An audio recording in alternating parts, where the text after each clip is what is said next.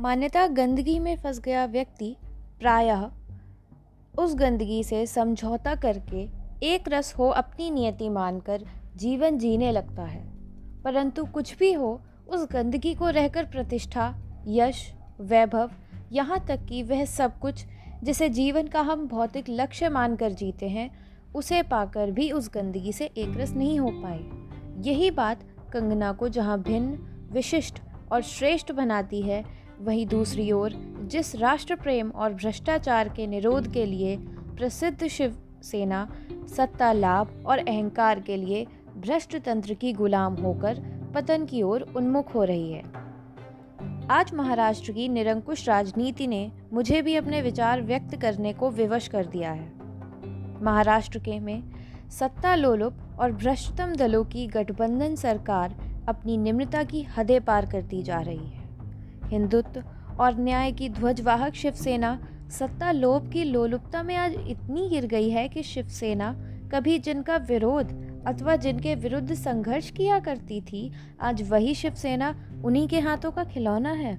महाराष्ट्र की सरकार, जो कि एक भ्रष्ट तंत्र के हाथों कठपुतली की बाती खेल रही है, अपने भ्रष्ट तंत्र को प्रसन्न रखने के लिए जन भावनाओं के विरुद्ध कार्य करने में भी नहीं हिचक रही।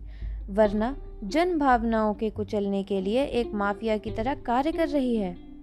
महाराष्ट्र सरकार दमनकारी नीति का पर्दाफाश सुशांत हत्याकांड के बाद पूरी दुनिया में तब हुआ जब सरकार ने हत्या के तथ्यों को छिपाने के लिए ज़्यादा दिलचस्पी दिखाई और प्राप्त सबूतों को मिटाने में लगी रही और इससे भी एक कदम आगे आरोपियों को संरक्षण प्रदान करने की कार्यशैली से सामान्य से सामान्य व्यक्ति भी समझ सकता है कि कुछ ना कुछ गड़बड़ है और सफ़ेद पोशों को संरक्षण दिया जा रहा है।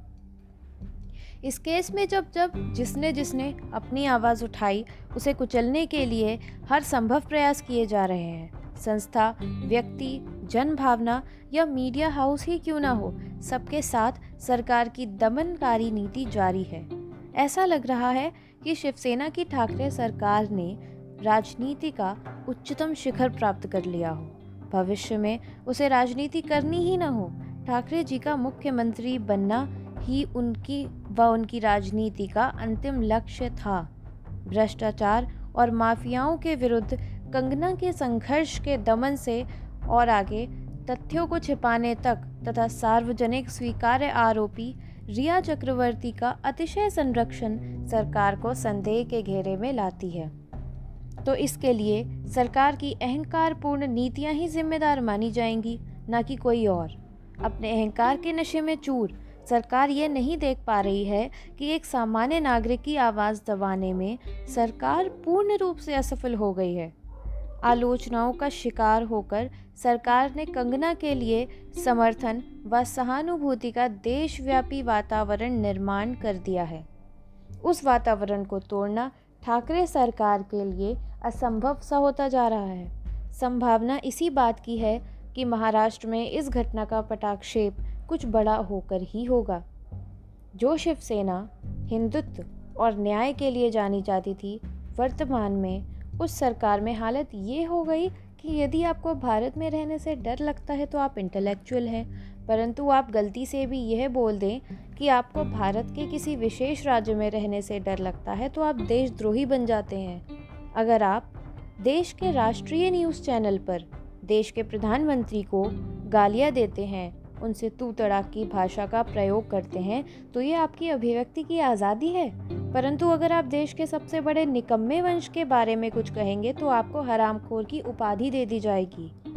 यदि आप हिमाचल या पटना से मुंबा देवी के दर्शन के लिए आते हैं तो आपको क्वारंटीन कर दिया जाएगा। लेकिन अगर आप टर्की की प्रथम महिला से मिल के आएँगे तो आपको बिना चेकअप फ्री घूमने की पूर्ण आज़ादी है।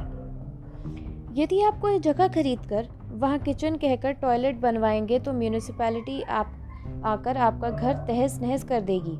लेकिन अगर आप बीच सड़क पर कब्जा करके अपना घर बना लेंगे तो पूर्णता उचित है।